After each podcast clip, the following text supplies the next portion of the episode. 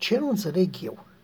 Ce nu înțeleg eu este finalitatea următorului șir de întâmplări și aș dori să mă lămurească cineva. Pe scurt, judecătorul de la Curtea de Apel Cluj, Dana Gârbovan, persoană cu o veche și susținută activitate în sprijinirea Comisiei Ciordache a hotărârilor privind întărirea secției speciale antimagistrați făcută cadou unei anume Florea Hadina, dușman declarat al DNA-ului și amorezată până peste cap de ordonanța 13, a primit să fie propusă de țața Veorica, ministrul de justiție.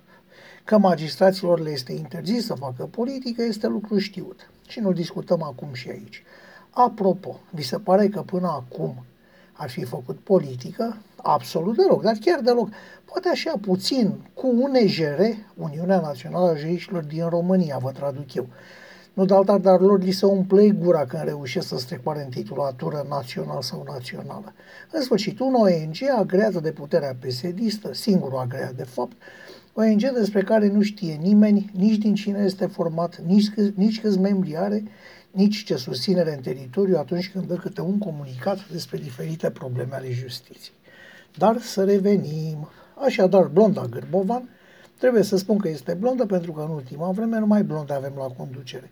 Brunetele gen Dan sau roșcatele tip Mulguța fiind evident dezavantajate. Blonda Gârbovan așadar a acceptat, presupun cu entuziasm, propunerea de a fi propusă la Ministerul Justiției. Cum poți accepta o asemenea propunere când șobolanii deja părăsesc corabia? Eu nu pot înțelege. Dar și asta ne spune câte ceva despre anume capacități de înțelegere. Deci Gârbovan a acceptat să facă politică oficial pe față. Iată o schemă, logică. Judecător Gârbovan, adică nu face politică. Judecător Gârbovan demisionează din magistratură și devine cetățeanul Gârbovan. Cetățeanul Gârbovan face politică, acceptând propunerea numirii la justiție. Cetățeanul Gârbovan devine candidat respins. Cetățeanul Gârbovan respins, cerere de renunțare la demisie. Păi, dacă cetățeanul Gârbovan a renunțat la magistratură și a acceptat să facă politică, cum mai poate fi judecător? Câtă încredere mai putem avea în judecătorul politizat Gârbovan atunci când va judeca? Asta nu pricep. Cum a putut acea savonea să-i sară în apărare și cum de s-au găsit colegi care să-i cânte savoniere în strună? Nu trebuie să uităm că cei trei membri ai CSM o critică pe Savonea și pe protejata judecător politic, așa cum alții colegi o felicită pe Savonea.